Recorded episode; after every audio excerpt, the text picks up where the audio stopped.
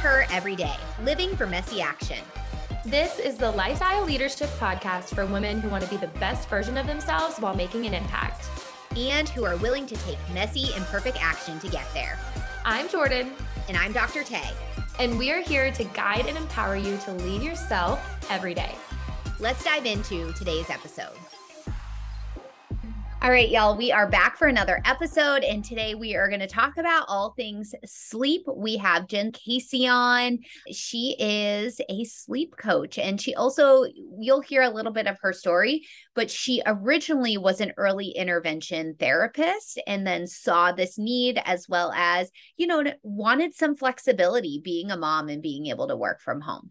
And I will say too that this is a very refreshing perspective. It's a refreshing conversation. I know that the words like sleep training and all of that can sometimes boil some emotions within mamas, especially. So just stay tuned, stay open. She gives really good perspectives and tips, and then also like really level sets expectation for reality. So we hope you guys enjoy this. We're so grateful that Jen gave us some of her time and insights to the podcast. So stay tuned.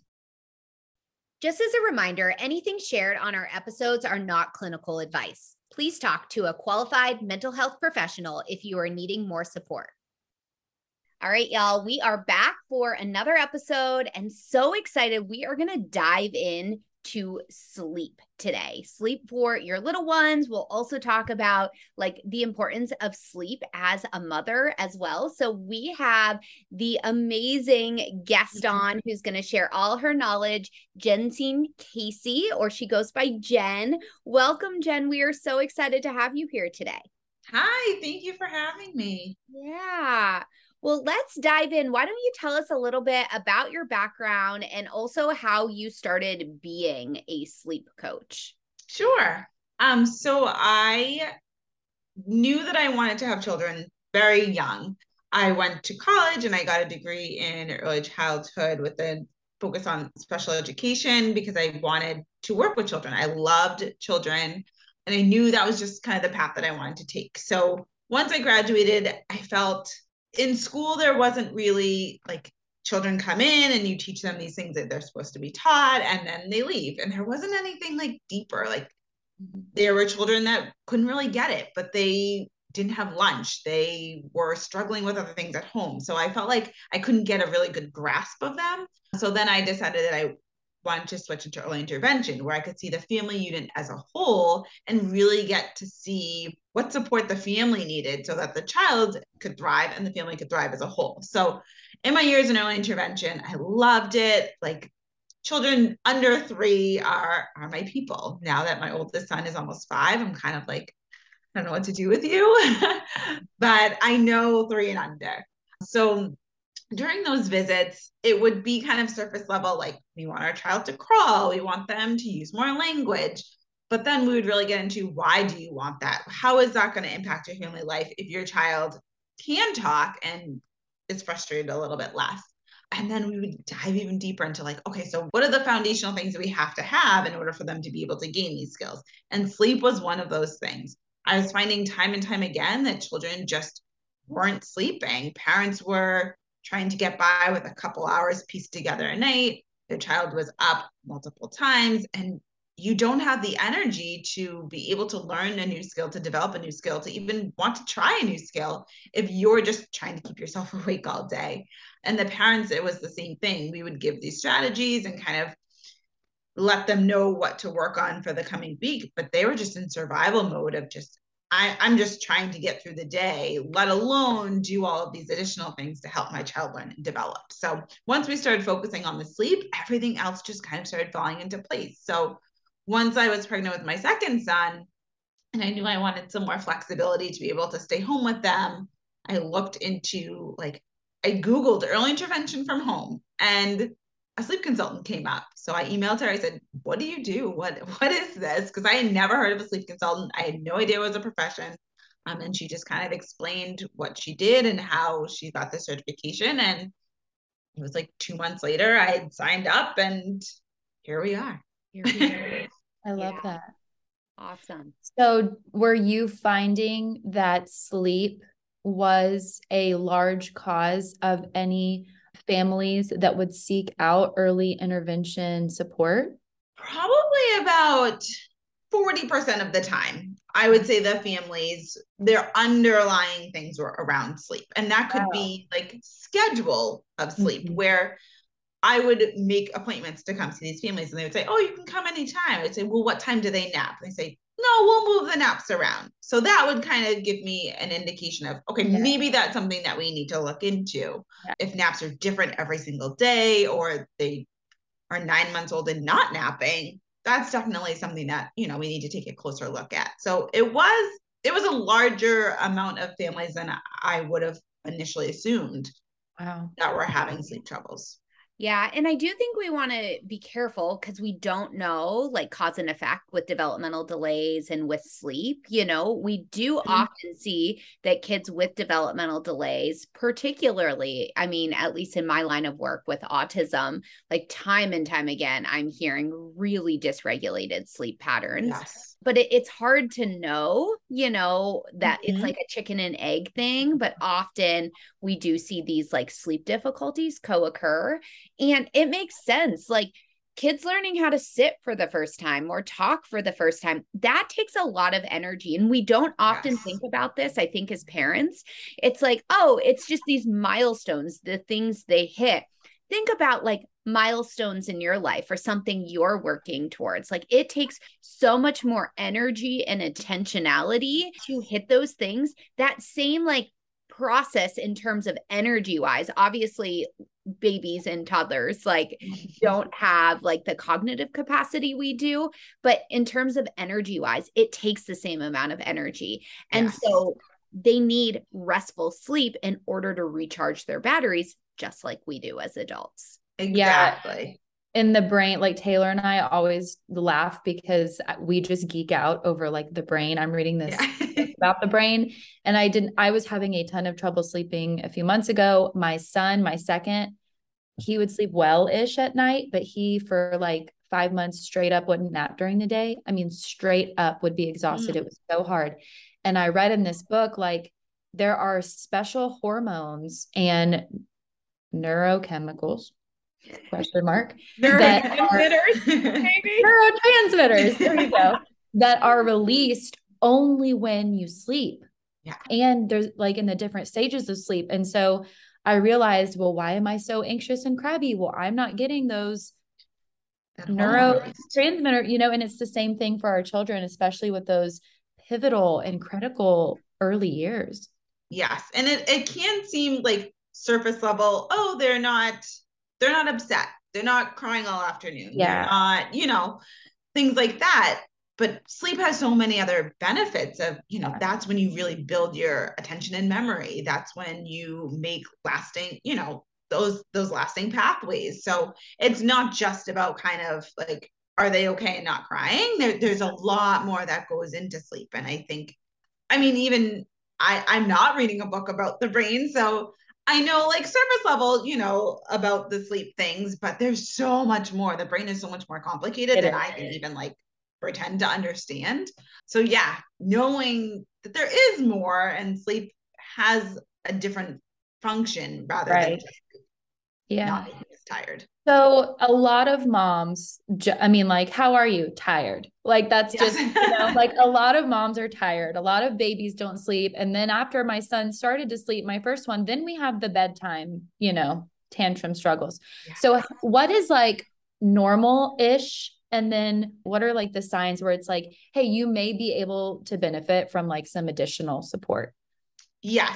It would really be, I mean, children are are all different, all complex, all grow and develop at different times. So, for example, my almost five year old, he does he still come out of his bed? Yes. Does he still like try to push me at bedtime? Yes. We have a consistent routine. Like we do all of the things. So I know this is just him mm-hmm. being a child. If you're ever feeling like this just isn't working, Mm. That's when you want to reach out and seek some help. If bedtime is really frustrating, it's a time that you dread every single day. If you're and it's ending in tears for you, it's ending in tears for your child. that's that's not fun. You know, you want to kind of use that bedtime as a wind down and as an enjoyable like I love to hop in my bed at the end of the day. And your child may not feel that same way, but you don't want it to be like a knockdown, drag out fight for them to be able to sleep in their bed. So if you're ever feeling like I'm just too exhausted to function, they are seeming too exhausted to function, that's when you may want to look into something else or someone else to help support you.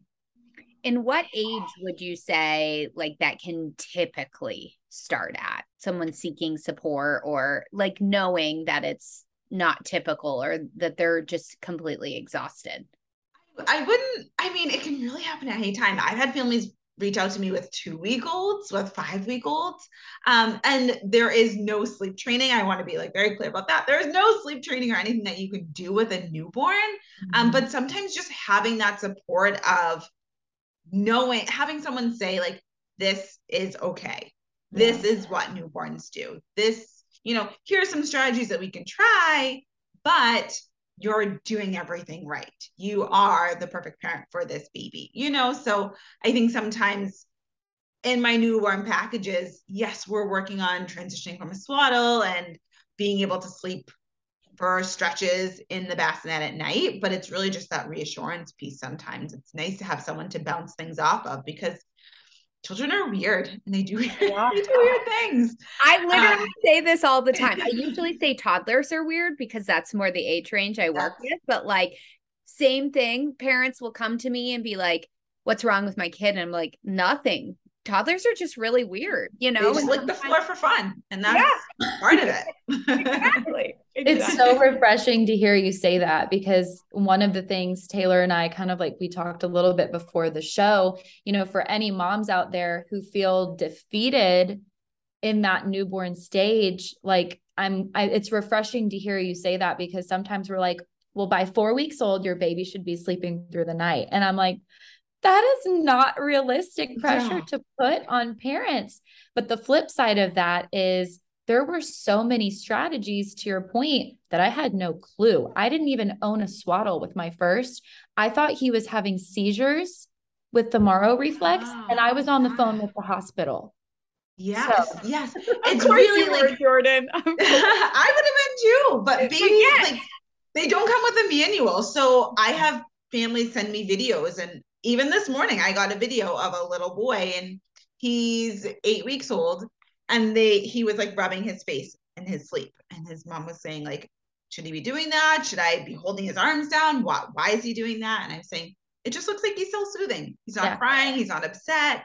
But sometimes these these things like look strange. They're not something that we would do to fall asleep. So it's hard to understand why a baby would be doing that to fall asleep. Um, but they're everything is new and they're just trying to figure out like what feels good, what doesn't feel good, what helps me get to sleep. So those babies that sleep through the night of four weeks are always best friends with the babies that like don't sleep through the night until they're two. Somehow they just find each other. So it's really hard not to compare yeah. to your friends, to your neighbors, to your sister, even your own children. I yeah. have three, and it's hard for me not to compare like, oh, my oldest did this and why is my youngest now not doing that yeah so it's really it's really difficult yeah. And I think the thing to keep in mind too is I laugh that Jordan, of course, called, mm-hmm. you know, and checked on that.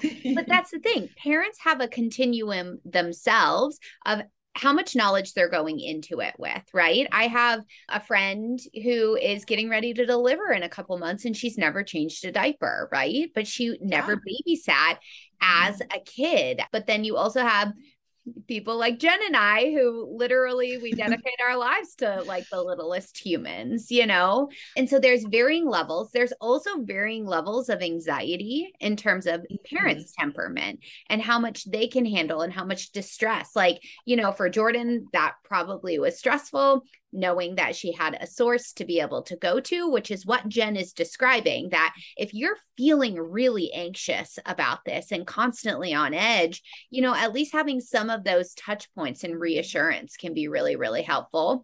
For other parents, they're like, I can read a book, I've got this. And that that's great too. And then I also think there's different levels of sleep for parents themselves or different levels too of ability to handle different sensory inputs and regulate themselves of again how much you can handle you know? Some moms their kid isn't sleeping through the night and yeah they're exhausted but they're like you know what? They're managing. Okay. Yeah.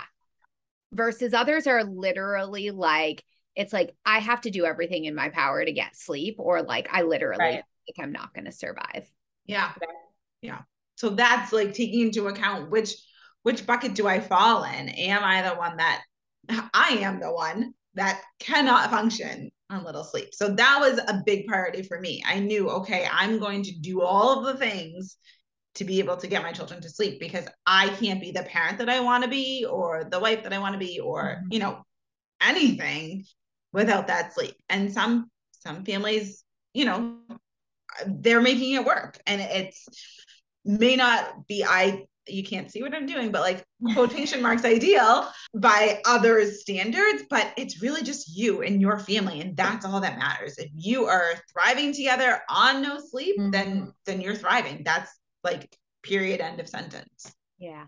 Awesome. Yeah, we love air quotes here. That's I forgot that, that we do it all the time.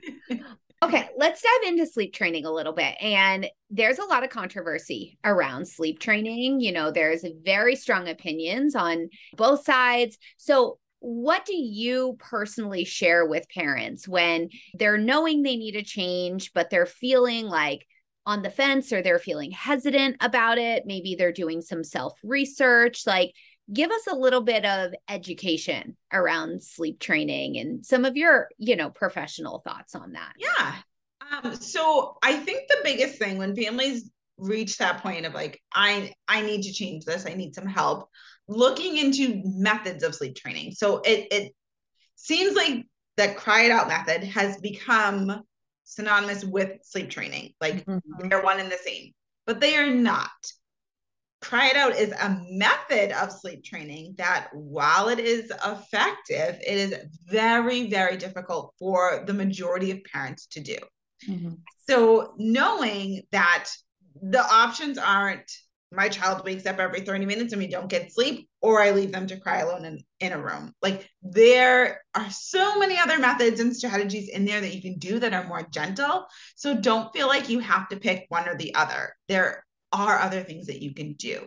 I I mean, families that come to me, if you are comfortable with just popping your child in and walking out and not seeing them until morning, like you don't really need me. You don't, you know, you don't need support to to do that. Is it difficult? Yes. Is it effective? Yes. But you want to be happy with the situation. It doesn't really matter what method you choose as long as it's one that you feel comfortable with and that you know that you can stick with consistently. Of all of the methods like it, it doesn't again it doesn't matter which one you choose. It's just what can i stick with? What feels good to me? What feels comfortable? So i can do this. I can make this lasting change. And you don't want to pick something that's just like oh somebody told me to just put them in and let them cry it out and i'll try it but i don't love it. Because then it's not going to be successful you're not going to feel great about the experience and you're going to end up kind of worse off. Yeah, you know, you're going to feel like you failed. Your baby's still not going to be sleeping and it's just going to kind of like compound on itself. So definitely do your research first. Find something that you can read and say, you know what? Yeah, I think I can be really successful with this. Then go forward with it. Yeah, I actually just read a research study. They studied, I oh, I wish I could remember. 26 is mm-hmm. coming to mind, but like 26 different you know methods of sleep training and what they found is the method itself did not matter there were not differences in how effective it was but that sleep training was highly, highly effective. And I think what you're describing is so important, you know, around all aspects of child development is that mm-hmm. parental mm-hmm. alignment mm-hmm. and buy in is the most critical piece for success. What can you do consistently? And what do you feel is important? And what's in line with your parenting values? I think the cry it out method, I've had friends that have done it and they need to do that because if they don't, mm-hmm. it's too distressing for them and ends up creating so much anxiety. And sometimes even for their kid, they've tried other methods and then it just makes their child more upset, you know? Yeah. Versus I talk a lot about, I'm curious on this, like you know, from my perspective as a psychologist, I love teaching with a little bit older kids about like emotionally validating mm-hmm. any emotional expression. And I kind of feel like the method, and I don't know if it has a name, but of where you kind of like go in and pat the baby's back and let them know that you're there and kind of provide that soothing mm-hmm. presence. I feel like that's an early indicator of teaching like emotional validation. Like, mm-hmm. I see you, I'm here, you are mm-hmm. safe. And then at the same time, you're still enforcing those sleep patterns. You're still setting kind of boundaries and, you know, helping to support them in the right manner. But I don't know. What are your thoughts yeah. on?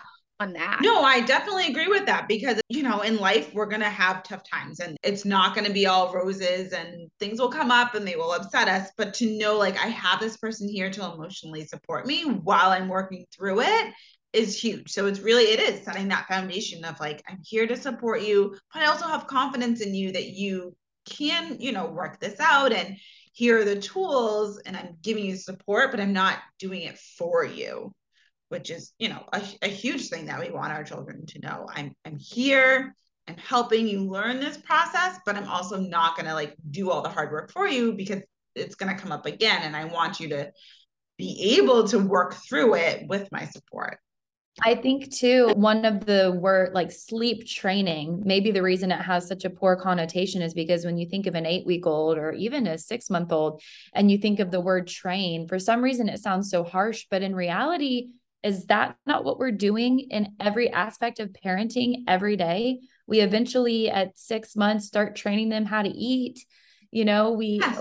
teaching yeah. you know teaching them how to eat we say you know i can't let you do that when they hit or whatever so you know maybe a lot of the negative connotation comes because we have this you know mentality of train like you have to do it or else but really we're just kind of coaching our children to thrive and be humans that are healthy and sleep is a huge part of that and i think that in every stage you know you have 0 to 6 6 to 12 first year, second year, the sleep challenge might look different, but it's still like a big, I mean, even Hudson's over four and it's still a thing. And it will, like, when he's a teenager, it will be a different thing, you yeah. know? So it's always going to come up.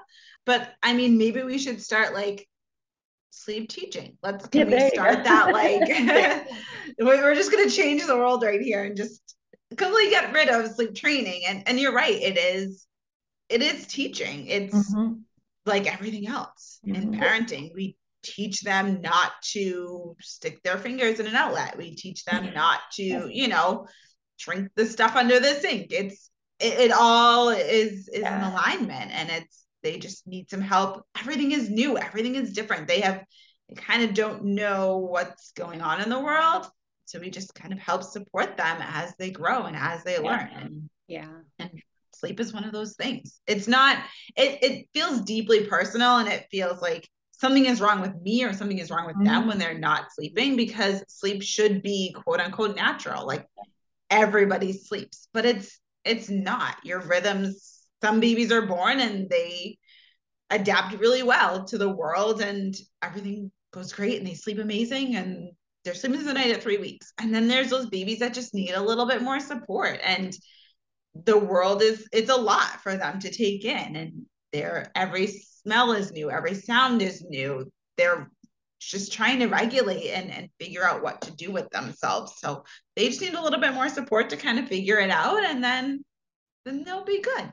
Yeah, that's exactly what I was going to say. You read my mind is mm-hmm. this idea because I'll sometimes hear like, why do I need to sleep train or sleep teach or whatever we want to call mm-hmm. it? Because sleep is natural, right? Like kids will just figure it out. And some kids do just figure it out very naturally. But when babies are born, they have a temperament, and temperaments mm-hmm. vary widely. That's why you can be like, you can have two kids, both from the same parents, and you're like, why are they so different? And temperament is coming into that. And yeah, that there are some, you know, more easygoing temperaments. There are some more challenging temperaments. There even are some like more like anxious prone ten- temperaments at a really, really young age. And that impacts sleep. And so mm-hmm. for some, they ultimately aren't able to regulate themselves in the same way. And so we got to teach them the tools and strategies or provide an environment that is optimal for them to fall asleep in. The other thing is in our current day world, there's so much additional stimulation and so many environmental things that are mm-hmm. contributing to sleep. So I feel like that's also why we're seeing this rise of sleep training is what maybe used to be a little bit more natural isn't in our current culture. Yeah.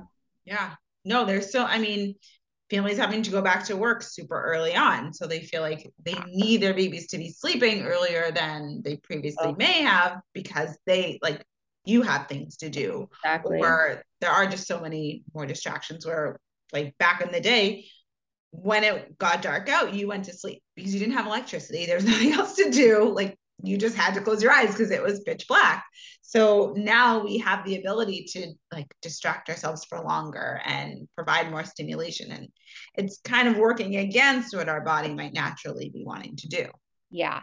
I do want to comment on this real quick. I know this wasn't the purpose of the episode, but it's just something mm. that's coming up. And like you focus a lot on little kids. But Jen, I know you and I have had a conversation about this, is talking about sleep in like elementary age kids or even moving forward. And one of the one of the really common things is that kids are still sleeping in their parents' beds.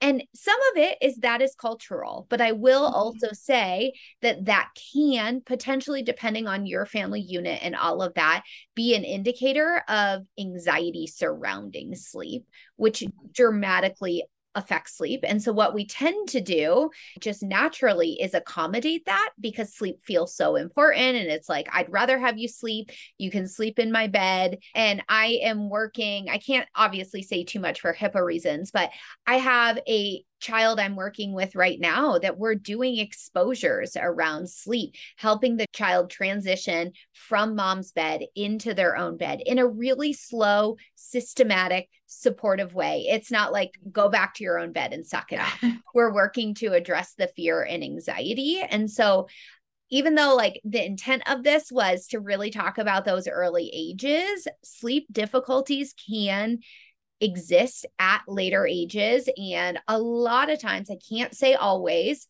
but I would ask yourself is anxiety part of this picture? Mm-hmm. There's some sort of reassurance by sleeping in mom's bed, dad's bed, parents' bed, grandparent, whoever they're sleeping with, even siblings' beds. Mm-hmm. Um, and I think that can be important to look at as well. I don't know, yeah. Jen, do you have anything? yeah.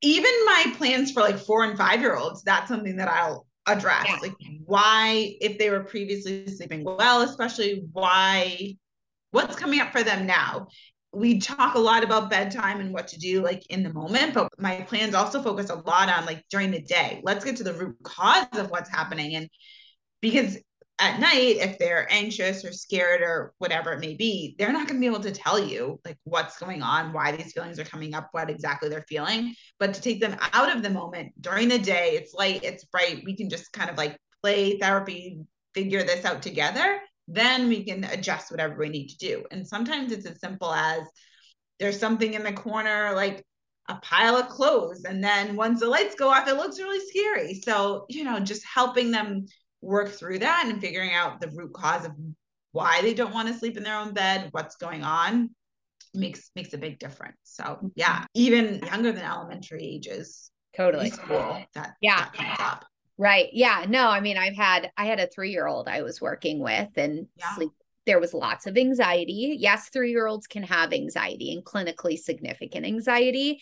And so that was contributing to sleep habits. And so that's a time too that I just, I, I want to say that it is important a lot of times to seek support and have a professional that knows what they're doing, whether it's a sleep consultant or you're working with like a child therapist. That's something that can be addressed in therapy, especially if the anxiety is more extensive. So, yes, yeah uh, there's been one case where I've said, I think, you know, you need some additional support. We're doing really great around bedtime, but there's other things that are still popping up.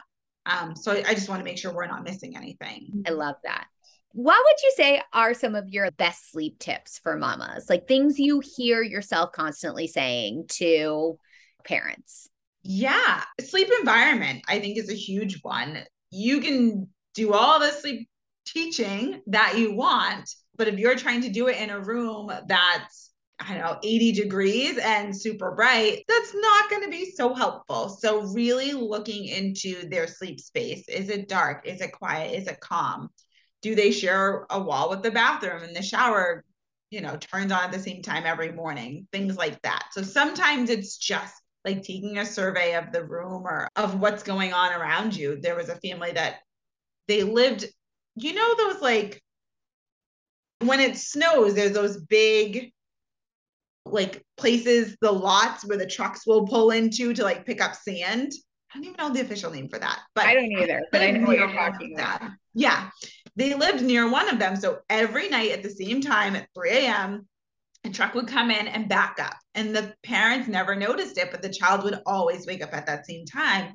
And we couldn't, I was like, there's something habitually happening at that time. Maybe it's your AC kicking on and off. But mm-hmm. she stayed up. She set an alarm for 2:30 and the mom stayed up. She's like, the truck comes in every night at the same time. And I was like, that's that's it. Sometimes we have to like really kind of get creative and figure out what could be going on. So then we got like another sound machine, put it over there, put some extra blackout shades on that window where the truck, because it was backing in, the headlights would shine in. Mm-hmm. So we thought that we had it all blacked out, but didn't take that into account. So once we fixed that, the baby slept through. So it's really sometimes figuring out like what are these little things that that could be making a big difference. So setting up the sleep environment is like if you do nothing else, that's going to make a big difference. For sure. There's so many things. I mean, between each age, you know, with my smallest, I was nursing him and getting his tongue tie fixed actually helped a lot with wow sleep, which you wouldn't really associate, but the way he feeds and his fullness and his gas level affects his sleep. And then with my oldest, once we started looking through foods and food dyes, I mean, it helps a little bit, but he's so crazy, you know? So it's so complex. And then, like you said, everyone's environment, everyone's daily schedule is different. Yeah. Even to the food point, if children are having wake ups, like I call them split nights, if they're waking up for like a period of time in the middle of the night, it could be related to food deficiency, like vitamin deficiency. Mm-hmm. Yeah. So iron, magnesium, things like that, where my son is like the king of picky eating. So I focus on, okay, I can't get any other food into you, but like these are the vitamins that we need yeah. to, to get you sleeping. So sometimes it's looking into something that may seem unrelated, mm-hmm. like a tongue tie, like like their diet, but it really does impact sleep. Yeah, like smoothies on repeat. You can have a smoothie oh, for every meal because I yeah. just shove everything into it. That's he calls my husband. This is gonna sound weird, but my husband is like a amateur arm wrestler, so he's like big into weightlifting and things like that. So we call them like muscle shakes, and and they my boys love to drink their muscle shakes, which is just like milk and like a little powder, you know, like protein powder for for toddlers. Have a little broccoli in there. They never yep. we throw like a little spinach. He he's he started to notice like, oh, what's that? Why is it green? Yes, and we're like, oh no, it's just part of it. You just keep drinking it, and he'll drink it. But we've had to get really creative because some he won't like pasta sauce is usually something you can like puree. He mm-hmm. won't eat pasta he's he's very particular. Muffins I found are kind of another thing I can slip some things into, yeah. but oh, yeah, we learn all the tricks you learn. Oh my goodness, I've never like pureed so much. I not even when they were babies. I know starting food. Now I puree a million things all the time to slip them in. The things we do. Yeah. okay. So as we're closing out here, this is a question that we like to ask everybody that comes on our show.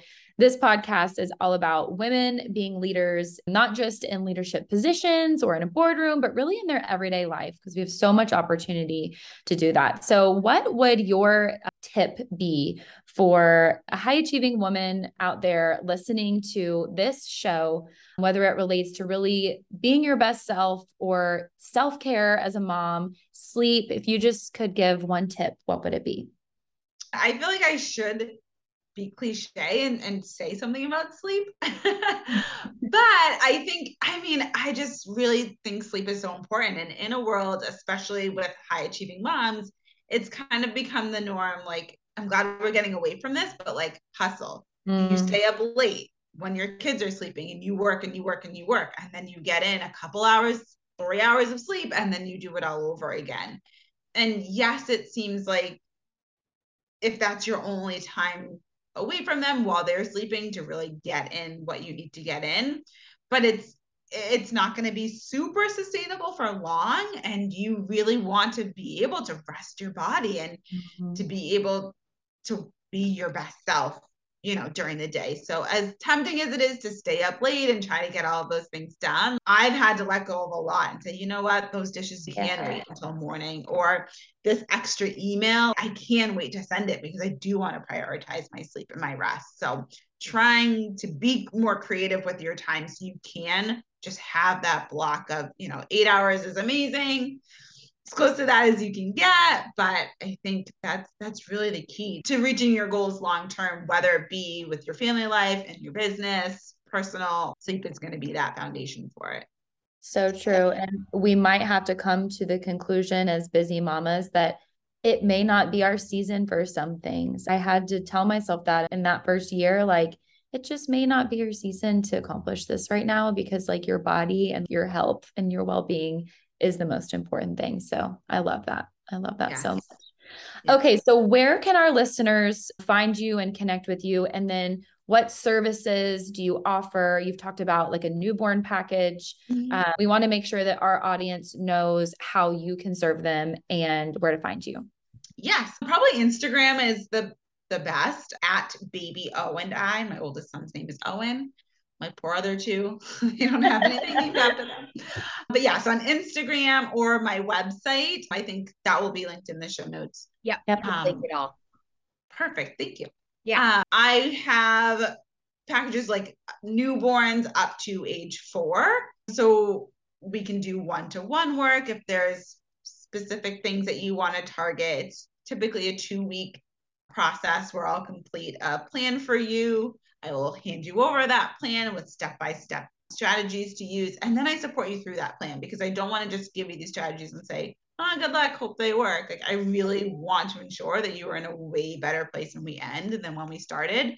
So, just to have that hand holding, the ability to ask questions and, you know, just get everything answered I feel like makes a big difference for some of the other courses that you can buy where it does you don't have those touch points. Sure. Um, yeah, the definitely hopping onto my website or my Instagram would be the best way to find me. Awesome. And yes, we will link all of that in the show notes for everybody. Thank you both so much yeah, for having me. This is so much course. fun to chat with you. And yeah, I hope everyone, I wish a great night of sleep on everybody. I love it. yeah. And thank you for just sharing your expertise with us and having such a real conversation too. One of the things is we never want parents to walk away from this podcast feeling like they need to be doing it all and doing it perfectly. And I just love the way that you shared that yeah. you're there as a resource if parents need it and they're struggling through things and that there's going to be seasons and there's going to be struggles yeah. and you know that that's part of parenthood and navigating all of that and like you said and i say this all the time parents are not given manuals when their kids leave no. the hospital i don't know why someone hasn't invented that yet for the rest that's, of the- needs to right? Right? Wouldn't that be so nice to ha- i mean like everything else comes with manuals but yeah. you figure it out and you navigate. And yeah our goal of this podcast is just to bring you information that if it supports you you know if this is enough awesome. But if you are needing more support reach out to jen. She is a wealth of information. So thank you so much for thank being you jen. Here. yes thank you Okay, guys, so we realize this message is very niche and unique, not only to mamas and parents with kiddos, but every kiddo is different with sleep. So instead of having a specific messy action related to the content, we're actually just going to say that the messy action here is to ask you to share this episode, whether it be in your DMs, in your text with a specific friend that may need it, or on your profile. Because when you share, you open up the reach to help someone else and encourage them along the way. And I also just want to add I think the parenting journey can be really lonely, and you often think you're the only one with this problem. Yeah, and so sure. I think that this episode just provides some reassurance that you're not doing anything wrong in your parenting and there's different things to navigate with every child. So we would be so grateful. And I know a mama that stumbles across this, whether you share this episode and just screenshot it and post it in your stories, or you can share one of our posts or reels. I know the mama seeing it will appreciate to know that she's not alone. All right. Thank you guys for listening this week, and we will see y'all next week. Bye, y'all. We really hope you enjoyed today's episode. We love when you share your imperfect but impactful progress with us on social media. We've linked our Instagram leadher.everyday in the show notes so you can tag us. Make sure you don't miss the next episode. Hit subscribe to stay up to date. See you next time.